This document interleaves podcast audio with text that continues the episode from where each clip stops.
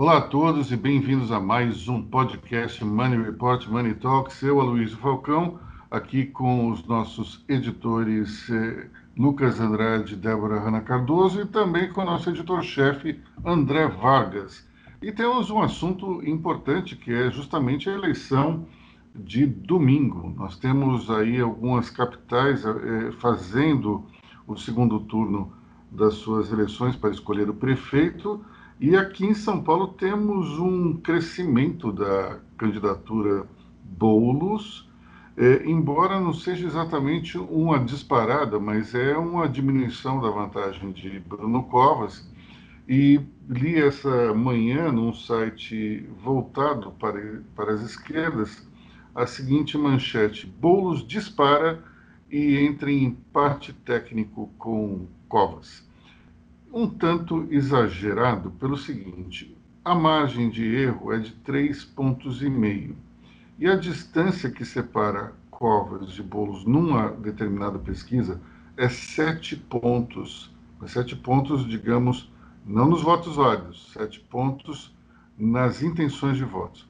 Então, o que acontece? O, esse site pegou, subiu três pontos e meio de bolos e diminuiu três pontos e meio de covas que é uma coisa que, para te falar a verdade, nunca ouvi falar. Isso, nunca vi isso acontecer, uma margem de erro funcionar perfeitamente para cima e outra para baixo. Mas, enfim, é, é, o jeito de a esquerda enxergar um, um, um crescimento da, da candidatura é, do, do proponente do PSOL.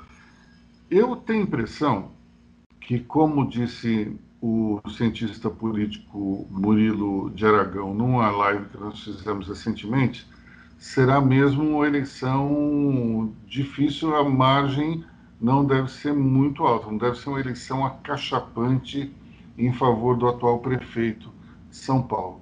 Mas eu imagino que, que deverá dar é, o candidato do PSDB. Acho difícil uma cidade como de São Paulo é abraçar a candidatura do PSOL, mesmo nessa fase paz e amor do Boulos, é, especialmente é, esse tipo de, de, discurso que ele está dando, de, de, conciliação. Acho difícil, mas enfim, nós, em política tudo é possível, não precisa.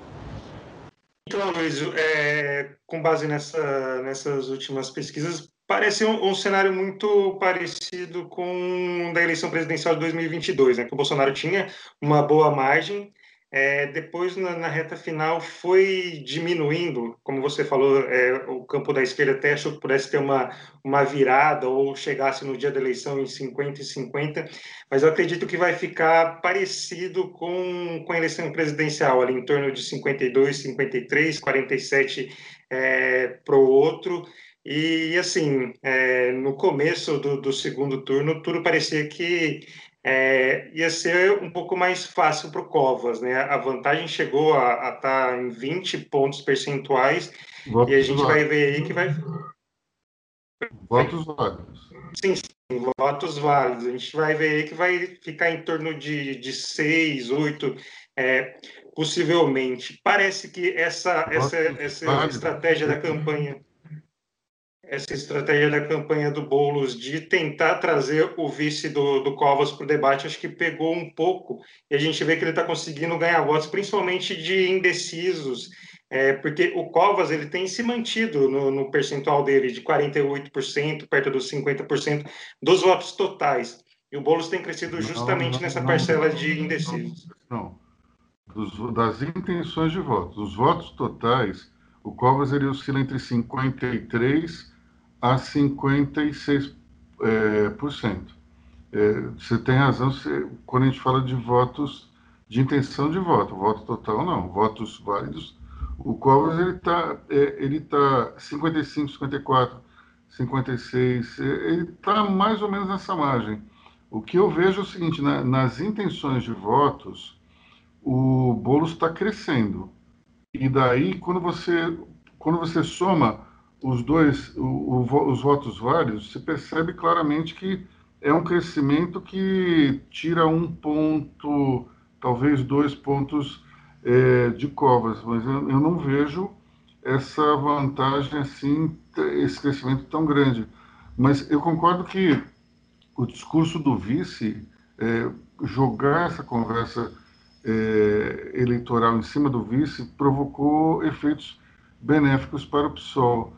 Embora eu até disse semana passada que acho isso extremamente é, deselegante, porque no fundo, no fundo, quando se fala do vice, tem uma mensagem subliminar que é que o prefeito tem um problema de saúde, tem sofre um câncer, é, vai morrer. É isso que o candidato do PSOL está dizendo toda vez que ele fala sobre, sobre o vice da chapa é, de Bruno Covas.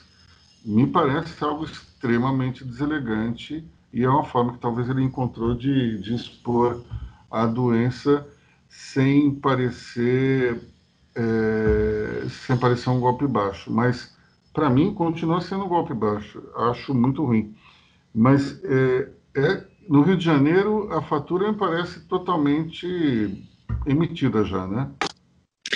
É, isso mesmo, lá deve dar em torno de 70% dos votos válidos contra 30%.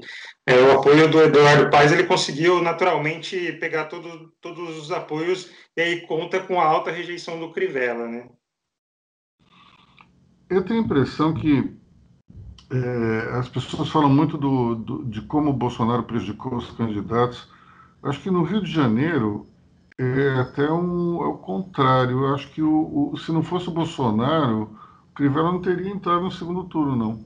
Eu tenho, porque quando você vê o nível de rejeição, as pesquisas elas mostraram rejeição de 60%, uma desaprovação chegou a 80%. Para o Crivella ter emplacado no segundo turno, a única explicação que eu encontro é que no Rio de Janeiro, que ainda é um estado no qual existe um bolsonarismo assim, mais militante, acabou de uma certa forma empurrando essa candidatura do prefeito. Mas eu tenho a impressão que não tem como, né? 70 a 30, esse jogo não, não vai ser virado, né? André, o que, é que você acha? É, sobre essa questão do, do, do Crivella, tem, acho que tem, tem um, um, dado aí que se revela, né? Que o, mesmo no Rio de Janeiro, que faz parte do que eu chamo de, de crentistão brasileiro, é, o, voto, o voto evangélico ele não está direcionado, quer dizer, ele até foi direcionado na, por questões, é, por questões muito pontuais na eleição do Bolsonaro. Mas agora o universo evangélico pentecostal e neopentecostal, ele está se mostrando mais fragmentado. As pessoas estão se comportando é, menos como o rebanho do seu pastor e estão avançando ali para suas possibilidades, o que elas acreditam. Acho que a, a rejeição do Crivella também, é, é, o comportamento do Crivella como governante, também ajudou muito. Né? Ele, também, ele também colaborou para esse cenário. Mas começa, começa a, revelar ali que, que essa massa de eleitores não tem um pensamento único, em bloco, o que não deixa de ser saudável. Né? Independente de ser para o Crivella ou para outra pessoa, é, a coisa, esse eleitorado ele, ele não está se comportando como um bloco religioso, sim como um bloco de cidadãos ali, com diferentes pontos de vista. A gente tem que lembrar também que o, o Crivella é bispo de uma igreja, existem várias igrejas pentecostais também, né? não é gente aqui representada por, por ele. Débora Cardoso, você quer fazer um comentário? Sim, que o, o Eduardo Paz, visualizando esse grande eleitorado evangélico do Rio, fez recentemente, acho que foi na última semana, uma live com um padre e um pastor, então ele também está querendo abocanhar esse eleitorado que, que parece estar fragmentado, como o André colocou. Olha, me parece que, que de fato o voto evangélico, o voto pentecostal é algo importantíssimo, se transformou em algo importante dentro das eleições. É, se nós voltarmos no tempo, é, dificilmente você veria alguma menção religiosa dentro dos, das campanhas eleitorais. E para a gente fazer uma citação rápida aqui, o, se não me engano, o slogan do Bruno Covas é força, foco e fé, uma coisa assim, né? Então, assim, a palavra fé, tudo bem que tem uma coisa, tem talvez uma, uma ligação aí com a doença dele, mas é, fé tem um, tem um elemento religioso aí bastante forte e, e, de fato se transformou em algo importante. Mas, de novo, o Crivella ele representa uma igreja. Talvez isso não não tenha um peso tão grande, porque existem não existe exatamente uma união em torno de um, uma só é, instituição religiosa. Né? Eu lembro quem, quem é mais velho, talvez o André Vargas é, deva lembrar, é aquele filme A Vida de Brian, do, do conjunto Monty Python. E num determinado momento, o, o personagem está conversando com uma, um grupo, que na verdade são três pessoas ali, que, que eu acho que é a Frente Nacionalista da Judéia Livre, e daí eles assim, nós temos que nos unir contra o nosso principal inimigo. Daí o Brian pergunta: quem? Os romanos? Daí ele fala assim: não, a frente da Judéia libertadora livre. Quer dizer, é uma coisa assim que eles, o principal inimigo era justamente a outra facção eh, que queria a mesma coisa que eles, e não os romanos que oprimiam eh, a terra de, dos judeus. Enfim, eh, Lucas, eu acho que você levantou a mão aqui. Sim, a gente destaca bastante a eleição aqui em São Paulo e também no Rio de Janeiro, né? Mas uma outra disputa bem curiosa está é, rolando lá no Recife, né? Disputa entre os primos Marília Reis e o João Campos. João Campos, filho do Eduardo Campos, mas todo mundo ali do clã do Miguel Arraes, lá parece que vai ser uma disputa muito muito apertada. A gente está vendo ali, acho que 50, 50 praticamente, e o Natal na família Arraes vai ser bem, bem quente, né? Sem dúvida, vai ser complicado. Agora, é interessante porque você teve uma, se não me engano, durante a Lava Jato, o João Campos ele, ele fez uma série de depoimentos favoráveis ao Lula e agora durante a, a campanha para a prefeitura, como Marília Reis é candidata do PT, é, ele fez uma série de críticas, inclusive é, é, se referindo ao ex-presidente é, de uma forma nada abonadora, lembrando da questão da Lava Jato. Então, é interessante como você vê que mesmo um jovem de vinte e poucos anos usa dos mesmos artifícios de oportunismo político do que um, do que um, digamos, um senador de 60 anos. É impressionante isso. Agora, o mais divertido é que nós estamos falando de dois candidatos que estão na mesma seara ideológica, os dois são de esquerda, e eles são da mesma família. E mesmo assim, você tem um, uma sucessão de golpes baixos inacreditável. Não dá para entender realmente esse tipo de situação é, na qual, para você fazer política no Brasil, tem que usar artifícios que não são nada éticos. Eu, sinceramente, não consigo entender. Mas depois que nós tivemos é, uma coisa muito semelhante ocorrendo na eleição presidencial dos Estados Unidos, né, com o Donald Trump tentando de tudo quanto é jeito se manter no poder, especialmente num, num país como, como os Estados Unidos, isso mostra que o futuro do, da política realmente pode ser sombrio é, e isso não tem a ver com o fato de alguém ser um político tradicional, ser velho ou novo, é simplesmente uma questão é, de, de cobiça e de interesses. Né? Vamos aproveitar esse, esse gancho e falar um pouco do Trump. Trump parece que finalmente é, se rendeu às, evidências e pelo menos diz que sairia da Casa Branca se o colégio eleitoral oficializasse a, a vitória de Joe Biden. Um último comentário antes de passar a palavra para o Lucas. Como se ele tivesse outra opção. Não tem. Pois é, vai ser, vai ser curioso acompanhar o dia 20 de dezembro, dezembro não, né? 20 de janeiro de 2021, que acho que é a data da posse do, é, do, do Biden, né? Acho que vai ser bem, bem curioso ali para saber se o Trump vai participar né, da cerimônia e se ele realmente vai deixar a Casa Branca, se ele não vai trancar ali ó, a, o salão oval e tudo mais, o que ele vai aprontar nesse último, nesse último ato de governo. No começo da semana, é, teve a autorização né, da, das autoridades americanas para ter essa transição entre os dois governos, entre Trump e Biden, e agora tem essa declaração dele.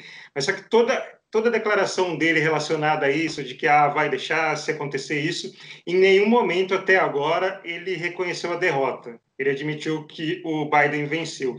Ele até chegou a fazer um tweet é, falando que é, o Biden tinha vencido, não citando diretamente o Biden, mas depois ele mudou a versão, falou, insistiu nessa narrativa de, de fraude que está tentando reverter é, nos tribunais, mas parece que o caminho é esse. Ele vai ter que sair de um jeito ou de outro, né? Como é, por amor ou por, ter, por, terror, como dizem as torcidas organizadas de futebol.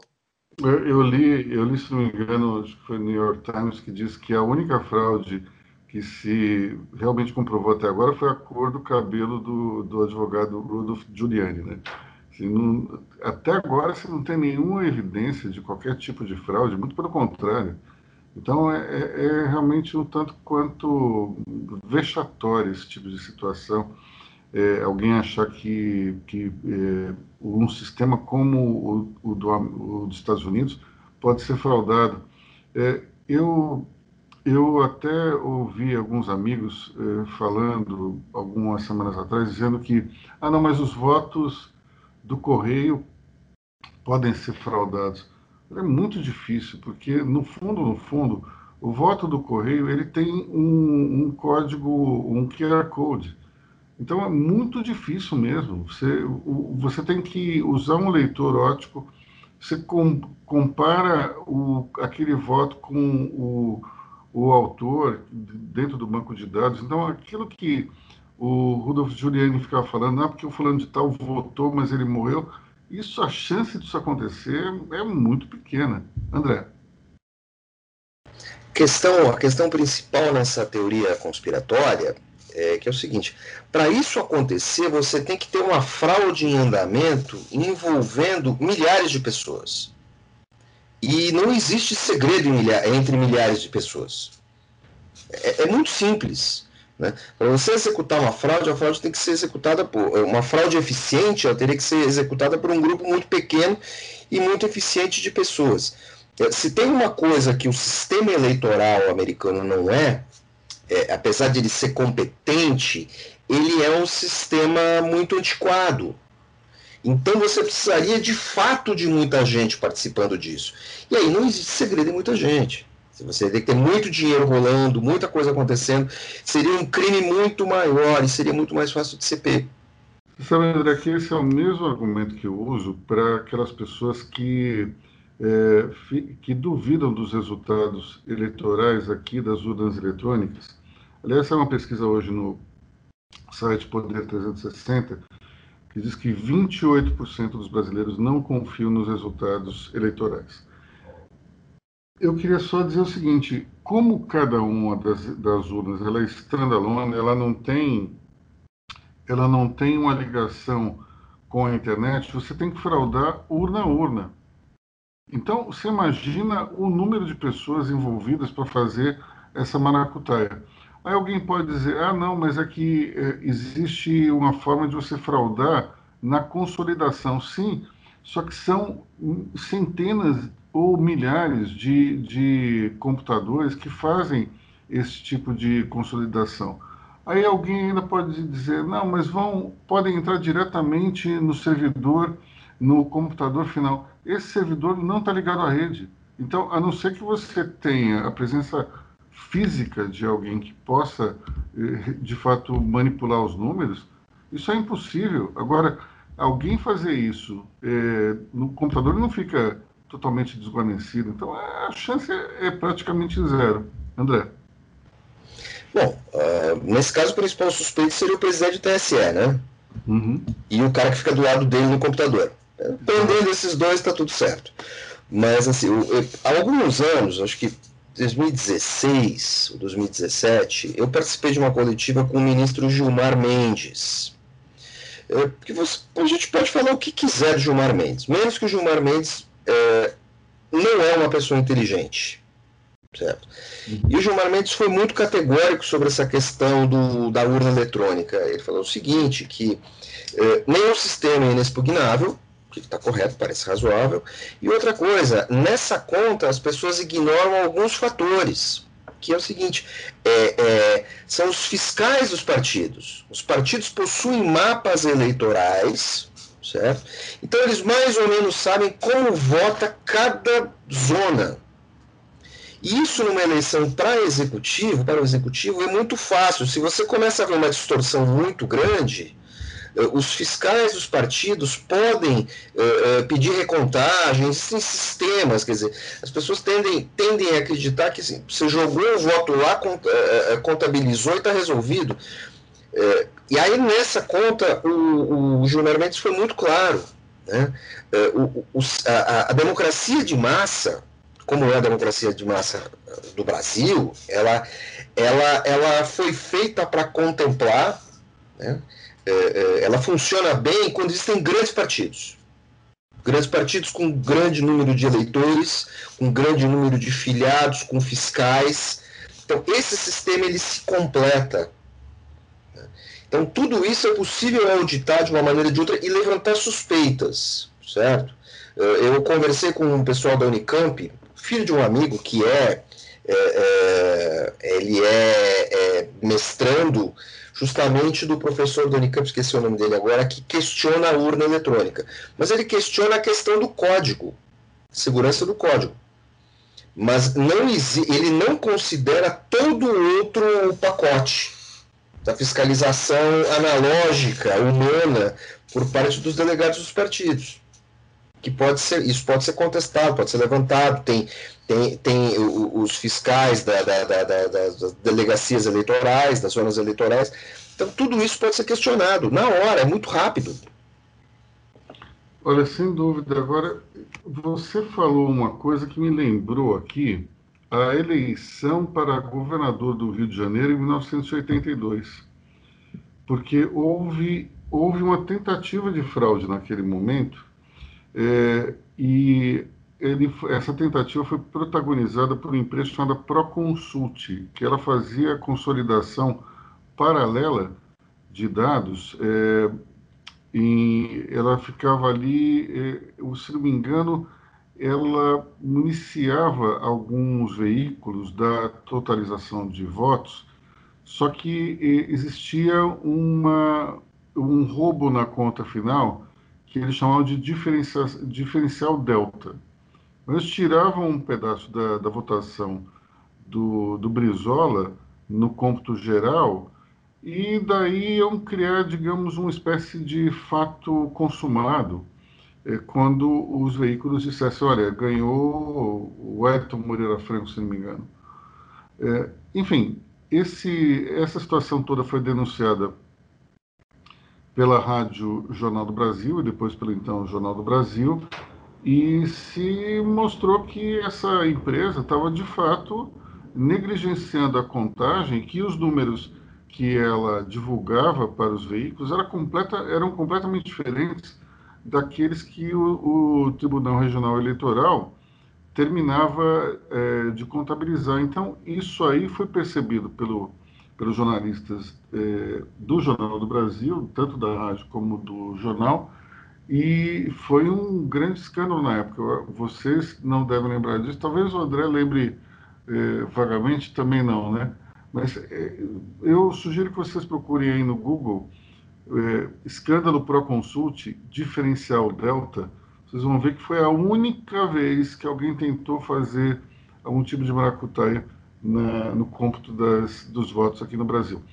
É, isso, isso me lembra muito aquela história que, que as pessoas falam é, quando dizem que o dinheiro digital, o, o, Bitcoin, ele pode de alguma maneira estimular o, o, o, capital, o capital dos traficantes, o caixa 2, e os especialistas sempre dizem, né, o dinheiro físico é muito mais fácil para você fazer esse tipo de coisa do que o dinheiro digital.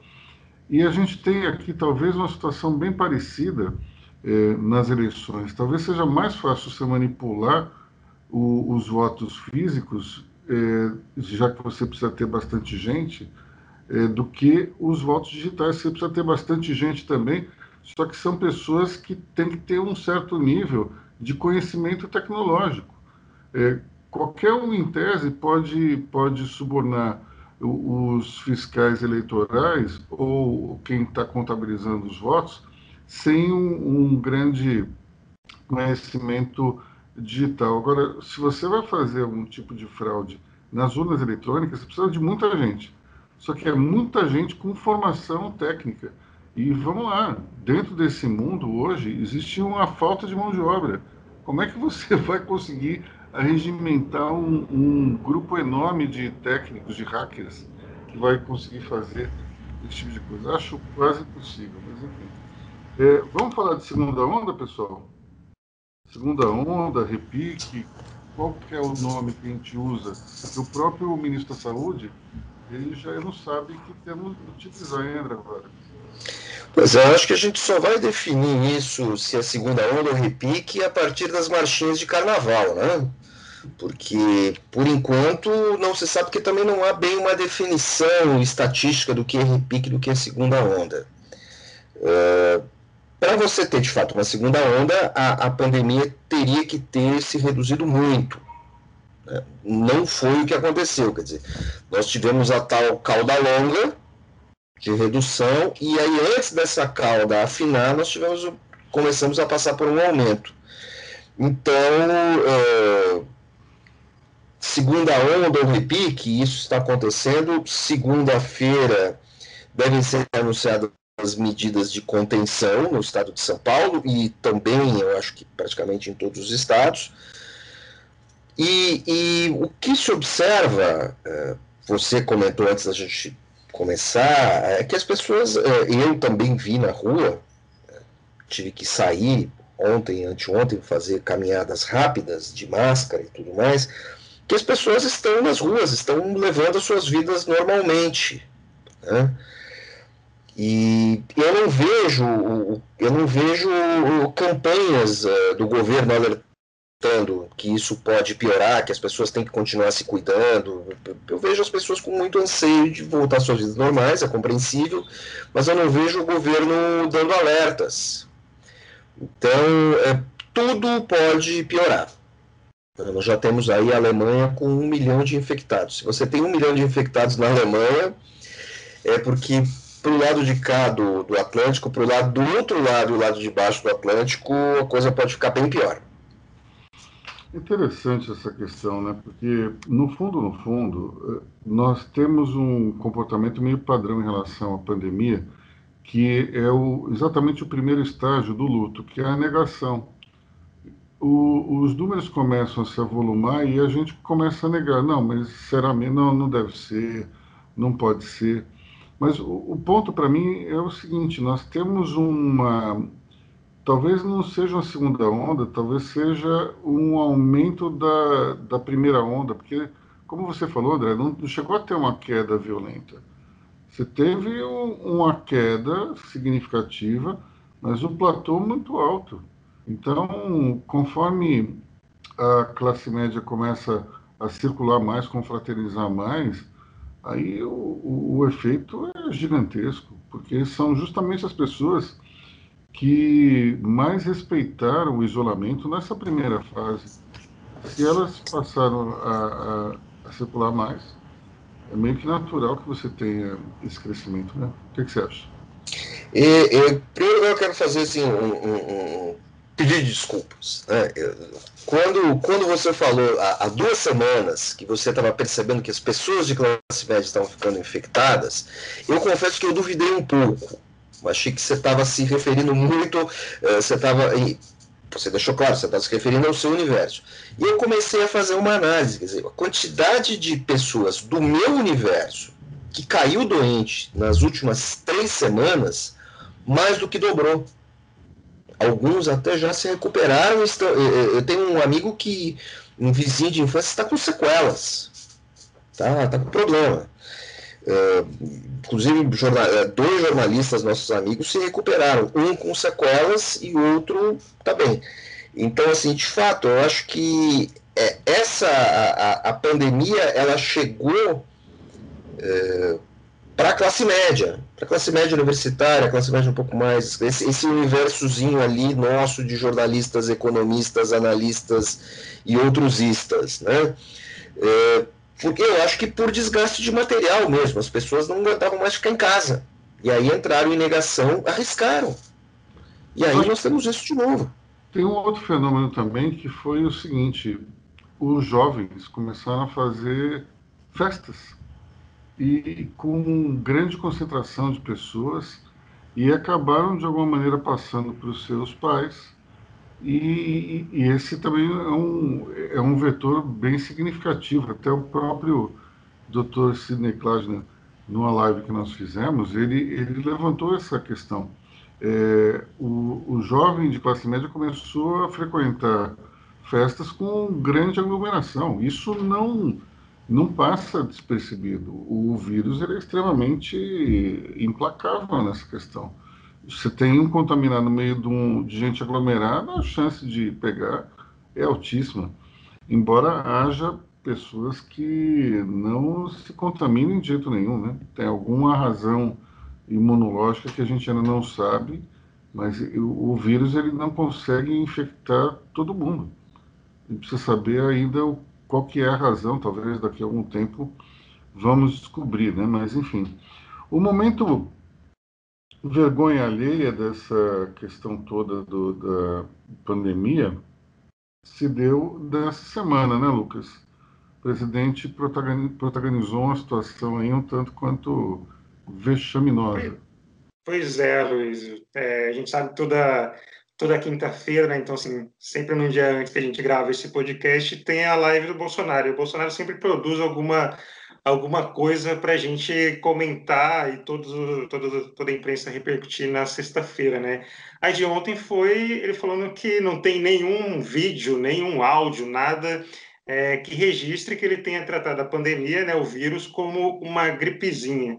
E a gente sabe que foi num pronunciamento em cadeia nacional, acho que talvez, não sei se foi o primeiro ou o segundo pronunciamento dele, que ele chamou é, caso ele, ele pegasse, né, ele pegou posteriormente, mas caso ele pegasse a, a, doença, pelo histórico de atleta dele, seria um resfriadinho, uma, uma gripezinha. Então, o Bolsonaro tem esse tipo de, de comportamento de negar as coisas, né? Vamos falar a verdade, né? De mentir é, com relação a isso. O tempo todo ele, ele minimizou a, a pandemia, sempre com esse discurso, ah, tem que cuidar dos dois, da saúde e da economia, mas também a gente vê que ele vem é, minimizando isso o tempo todo. É, recentemente, com relação às vacinas, e agora ele também falou com relação à máscara. É, máscara, a gente está vendo aí que é um dos é, principais formas de conter esse, esse avanço do, do vírus, né? Uma forma é, não, não é 100% eficiente de proteção, mas minimiza bastante. Então, assim, ele tem atuado de, de diversas formas para minimizar e é, embaralhar as ações de enfrentamento à, à, pandemia. E ontem ele chegou nesse nível de falar que em nenhum momento, não tem nada que registre que ele falou que o vírus é uma, uma gripezinha. Bom, isso pode parecer uma questão meio que, que secundária, mas eu acho que é algo extremamente grave. Porque o presidente dizer que nunca falou uma coisa que ele falou em pronunciamento oficial é bem complicado, porque ou ele está negando a realidade de uma forma um tanto quanto patológica, ou então ele está sofrendo uma amnésia terrível. Qualquer um dos dois casos é péssimo, né? André? É, eu acho que acho que tem uma amnésia seletiva por parte do presidente que demonstra o descolamento dele da realidade. É, semana passada ele falou que ele e o governo brasileiro sempre, sempre estiveram certos a respeito da pandemia. Como ele também tinha, já disse que o Brasil estava enfrentando muito bem a pandemia, nós temos números altíssimos de infectados e de mortos. É, ele demorou muito é, para visitar o Amapá, por exemplo. É, ele está muito descolado da realidade e isso provoca um isolamento por parte do presidente que pode ter consequências para nós. E não estou afirmando que as atitudes e as declarações do Bolsonaro tornem o Brasil um párea diplomático, um párea internacional. Não é, não é exatamente isso. Mas assim, Bolsonaro já hostilizou Argentina, já desfez de tratados, não foi bacana, não foi muito simpático com o Biden. Tem tudo isso. É... Então, assim, ele começa a se isolar em relação ao mundo, agora ele está tentando se aproximar do Putin. Nada disso ajuda o Brasil. Não estou preocupado com o presidente Bolsonaro, mas assim, é, com todo esse combo, o presidente acaba não presidindo. Então, assim, ele acaba, ele acaba atrapalhando os negócios, acaba atrapalhando o desenvolvimento e a eventual recuperação do Brasil. Ele está muito isolado. Eu vou passar aqui para a Débora, mas antes fazer um, um, comentário. Não sei se vocês lembram de um filme chamado Jerry Maguire. Tem uma hora que o personagem principal entra numa reunião só de mulheres e daí ele fala assim, hello, e daí ele começa a perguntar onde é que está a mulher dele e tal, e a mulher, e daí começa a dizer que ele sente saudade, que ele quer voltar e tal. E daí a mulher fala assim: You had me on hello. Você me conquistou quando disse olá. E a impressão que eu tenho é que o Putin conquistou o Bolsonaro quando ele disse que eh, o Bolsonaro teve um, uma uma gestão masculina em relação a, a, ao combate da Covid, porque ali você vê uma situação tão inusitada, tão maluca, que o, os olhos do Bolsonaro brilharam quando a masculinidade dele foi elogiada pelo Putin. Né? Vamos lá, Débora, você quer falar? Pegando esse gancho aí da, do isolamento do Bolsonaro, ainda tem a questão agora que saiu, que foram, que foi o arroz, as 4 mil toneladas de arroz prometidas para a ajuda do Líbano, né, com aquele, aquela tragédia que aconteceu no porto, e não foi entregue ainda e o Líbano está esperando. Acho muito problemático isso também, porque é uma ajuda humanitária que poderia servir aí como uma, uma janela para a melhoria da imagem brasileira e não, não aconteceu. E o pior é que nós mandamos um ex-presidente da República chefiando a delegação ex-presidente esse Michel Temer, que tem é, origens libanesas, e isso, de uma certa forma, só desmoraliza o país, né? Bastante ruim. Fala, Lucas. É, tem essa questão importante né, do isolamento internacional, essa briga do Bolsonaro é, em várias frentes, mas também trazendo um pouquinho aqui para a gente, é, ele tá, ele não conversa com o governador de São Paulo, João Dória, que é o estado mais populoso do país, até então, ele não conversava com, com o governador do Rio de Janeiro antes do afastamento do Witzel.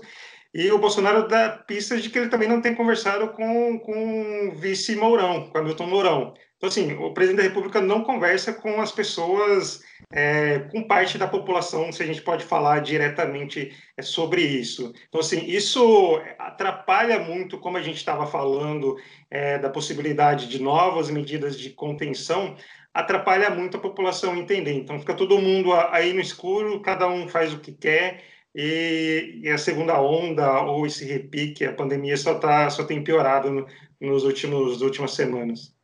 Tem um lado bom desse isolamento, né, Lucas? Porque ele não está falando nem com o Olavo de Carvalho. Isso, pelo menos, é bastante promissor. Olavo de Carvalho soltou um tweet nessa semana que dizia que talvez fosse melhor o Bolsonaro renunciar, já que ele não poderia, ele não estava nem ajudando o, os apoiadores de primeira hora, como ele, Olavo de Carvalho. Mas enfim. Pelo menos... Luiz, desculpa é, te atrapalhar, mas um reflexo disso é que a gente não tem visto, pelo menos é, publicamente nenhum escândalo aí, nada de absurdo em relação à cultura ou até mesmo na, na educação, que seriam duas áreas comandadas por gente ligada ao Olavo. Né? Pelo menos é, cultura e educação saiu um pouco de cena com relação aos absurdos que a gente viu aí no, recentemente, né? Bom, acho que a gente podia encerrar falando das medidas que, que podem ser tomadas aqui em São Paulo pelo governador João Dória, já adiantou que alguma coisa será, será alguma medida tomada na segunda-feira. André, que tal? Eu acho que provavelmente essas medidas eh, deveriam ter sido tomadas antes, não só por parte de João Dória, mas por parte de todos os governadores, por uma questão preventiva. Eh, nós não sabemos o que vem por aí, mas você deixou, eh, você nos lembrou o seguinte: o que pode acontecer é que nós vamos recuar uma casa e não duas. Eu acho, acho lógico isso. E aí nós temos que ver como isso vai se dar, porque é, no decorrer da nossa conversa aqui, no nosso podcast, é, nós temos que ver como a população vai reagir a isso. Eu não, não fico muito preocupado com o que os governadores vão anunciar, mas é, a questão principal é a capacidade de convencimento das autoridades junto à população, porque as pessoas estão de fato ficando muito saco cheio de ficar em casa. Isso tem, isso afeta a todos. Então, a principal questão, junto com o anúncio de qualquer medida restritiva, que vai demorar alguns dias para ser implementada, são, são, fortes campanhas, intensas campanhas de convencimento da população. Acho que a questão principal é essa. Tem gente que diz que se o, o, o Boulos ganhar, o Covas vai fazer um, um isolamento muito maior para já fritar o início da campanha do Boulos. Eu acho que ninguém vai arriscar isso, não, não, não é o caso. Ainda mais porque nós temos a questão das vacinas aí, que surgiram algumas incertezas de momento, né? Mas eu acho que é, é estamos bem, o mundo o mundo está bem, é, caminha para apresentar logo soluções de imunização. O que as pessoas têm que fazer é se cuidar até surgir uma cura. Até acredito que a única solução do ponto de vista técnico, já que o governador João Dória diz que respeita a ciência, é, a ciência elaborou, um, os cientistas elaboraram um plano no qual você tem uma série de regras que levam uma cidade a, ao fechamento maior ou menor, dependendo do número de ocupação de leitos, número de contaminados. Tem uma forma para se chegar a, a, a uma determinada fase. Então, se nós estamos agora numa fase, se não me engano, verde, nós retrocederíamos uma fase. É, agora, entrar no lockdown puro e simples me parece difícil, porque imagino que essa altura do campeonato haveria uma desobediência civil gigantesca. Isso pode ser complicado. Débora. Eu acho que também temos que considerar que uh, qual vai ser a reação do presidente em relação à decisão dos governadores, né? Porque ele sempre foi meio negacionista da pandemia e tem muita gente ainda que vai na, na onda do presidente, porque afinal ele é o presidente. E essa desobediência civil também pode partir muito disso. Tem muito anti-Dória, anti-não sei o quê.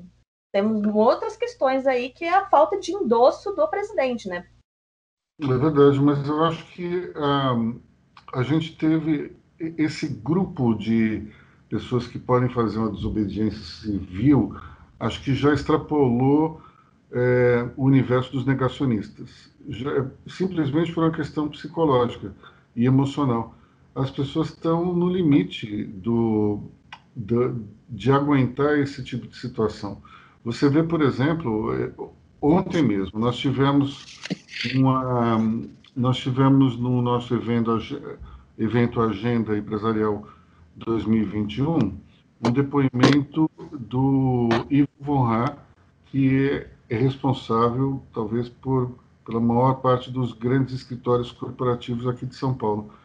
O que o Ivo disse é que a maioria dos clientes é, é, começou a reduzir violentamente o home office. É, começaram a perceber que existem problemas dificuldades aí dentro desse sistema de trabalho e que providenciaram uma reformulação nos seus escritórios para é, se ter um certo distanciamento dos funcionários, mas isso mostra que as pessoas estão no limite, elas não aguentam mais ficar em casa ou não se relacionarem, portanto, acho que vai haver uma desobediência que extrapola aí os bolsonaristas, os negacionistas, enfim. Lucas. É, Até, até dentro disso, focando aqui em São Paulo, né, que o governo estabeleceu o plano de São Paulo de reabertura, é, tem a, as, as etapas, né, as bandeiras vermelha, laranja, amarela, verde. São Paulo atualmente a capital está na verde, a tendência é retroceder para amarela. E até mesmo essas bandeiras elas foram é, flexibilizadas. Por exemplo, o comércio antes é, tinha um limite de horário de 8 horas na bandeira amarela, acho que agora já está em 10 horas. Então, assim, o governo aumentou um pouco esse horário. Então, a tendência é, deve ser retorno essa amarela, acho que mais com restrição de horário no comércio. Eu acho que não vai ser aquela restrição de apenas quatro horas em determinado período do dia. Eu acho que vai continuar nessas 10 horas, ou então é um pouco mais é, para oito horas, mas eu acho que vai ser mais nesse sentido. E aí, talvez, é, principalmente o município deva fortalecer principalmente transporte público, né? Aumentar o efetivo justamente para não ter aglomerações.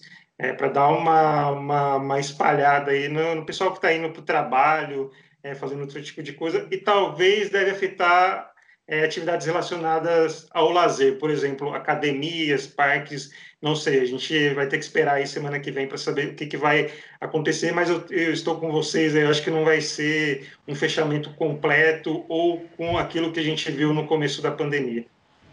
André, para a gente terminar, deixa eu te fazer uma pergunta. O número de mortes diminuiu em relação, pode ter existido um crescimento na contaminação, mas o número de mortes está mais controlado que na primeira fase, não está? Exatamente, exatamente. Nós temos é, 170, quase 178, 171 mil mortes, mas o, o, o índice de óbitos se reduziu.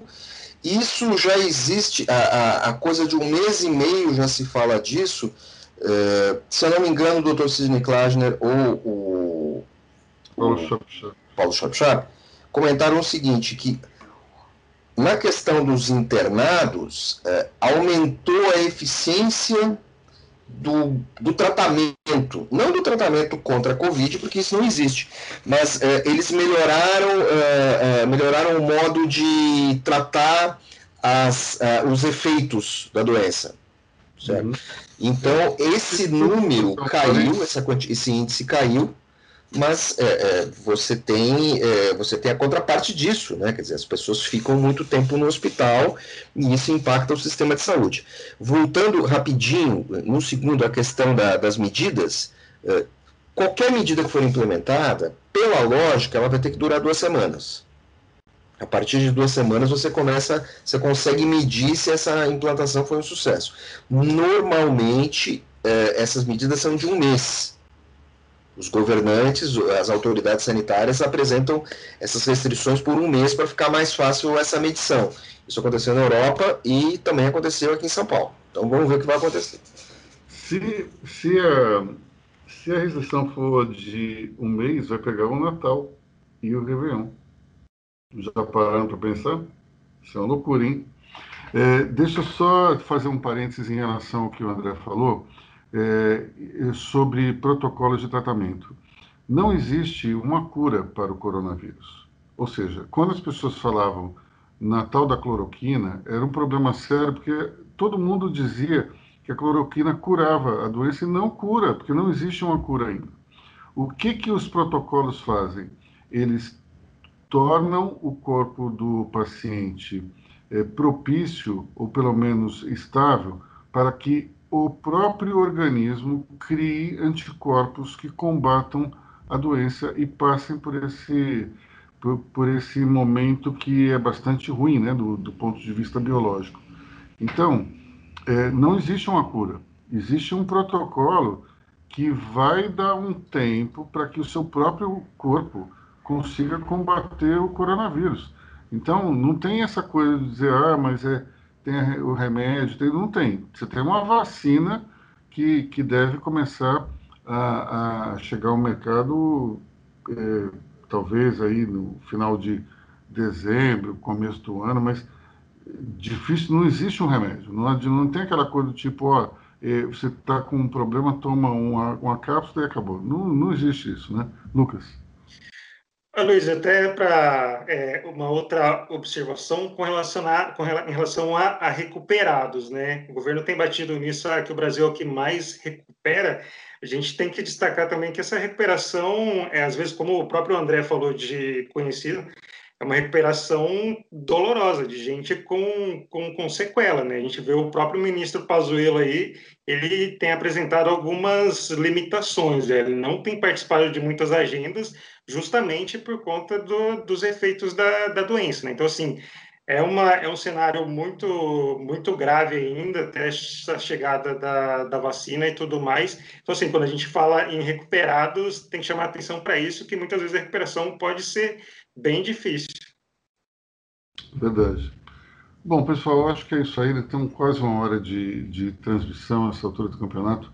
As pessoas já devem estar de saco cheio de, de escutar nossa voz. Então, vamos desejar um, um bom fim de semana, é, esperando que todos exerçam o seu direito de voto, é, que votem com consciência, com convicção. E daí, na próxima semana, estaremos aqui para comentar os resultados dessa eleição e o desdobramento aí desse repique, segunda onda, sei lá qual é o nome da Covid-19. Então, eu me despeço de vocês até, até lá, até semana que vem. Bom fim de semana. Os caros, até semana que vem. Tchau, tchau, tchau pessoal. Tchau, até a próxima. Tchau, tchau, ouvintes. Até semana que vem.